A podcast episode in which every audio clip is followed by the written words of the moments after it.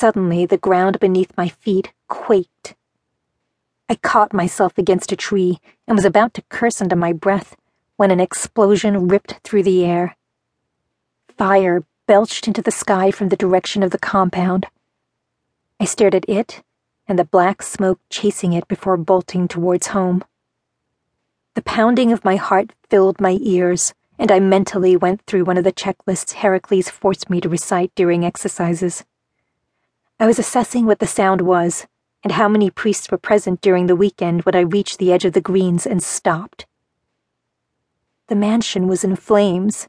The small plane had smashed straight into it before exploding. Smoke billowed off the building into the sky. Two priests in brown robes stood, stunned in the greens. I hesitated only a moment before racing to them. Father Christopoulos! I cried. Both faced me. Thank the gods, Father Christopoulos breathed. The eldest of the priests, he was around fifty, bald and beefy. Are you hurt? Heracles and I have a stash of medical. Come with me. Rather than race towards the fire and those who might need help, Father Christopoulos snatched my arm and hurried towards the forest, back from the direction I just came. But I twisted worried about those who might be trapped in the wreckage or fire.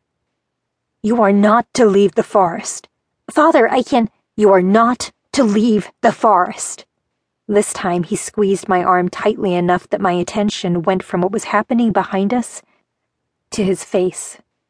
His features were blanched, his eyes bulging, and jaw clenched so hard the muscles of his cheeks ticked.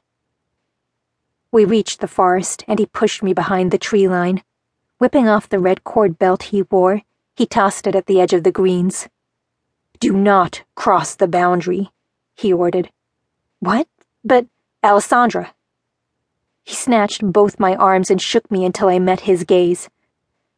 Do not step past the boundary, or all we have done here for the past twelve years is destroyed. I had no idea what he was talking about but his face and unusual intensity scared me.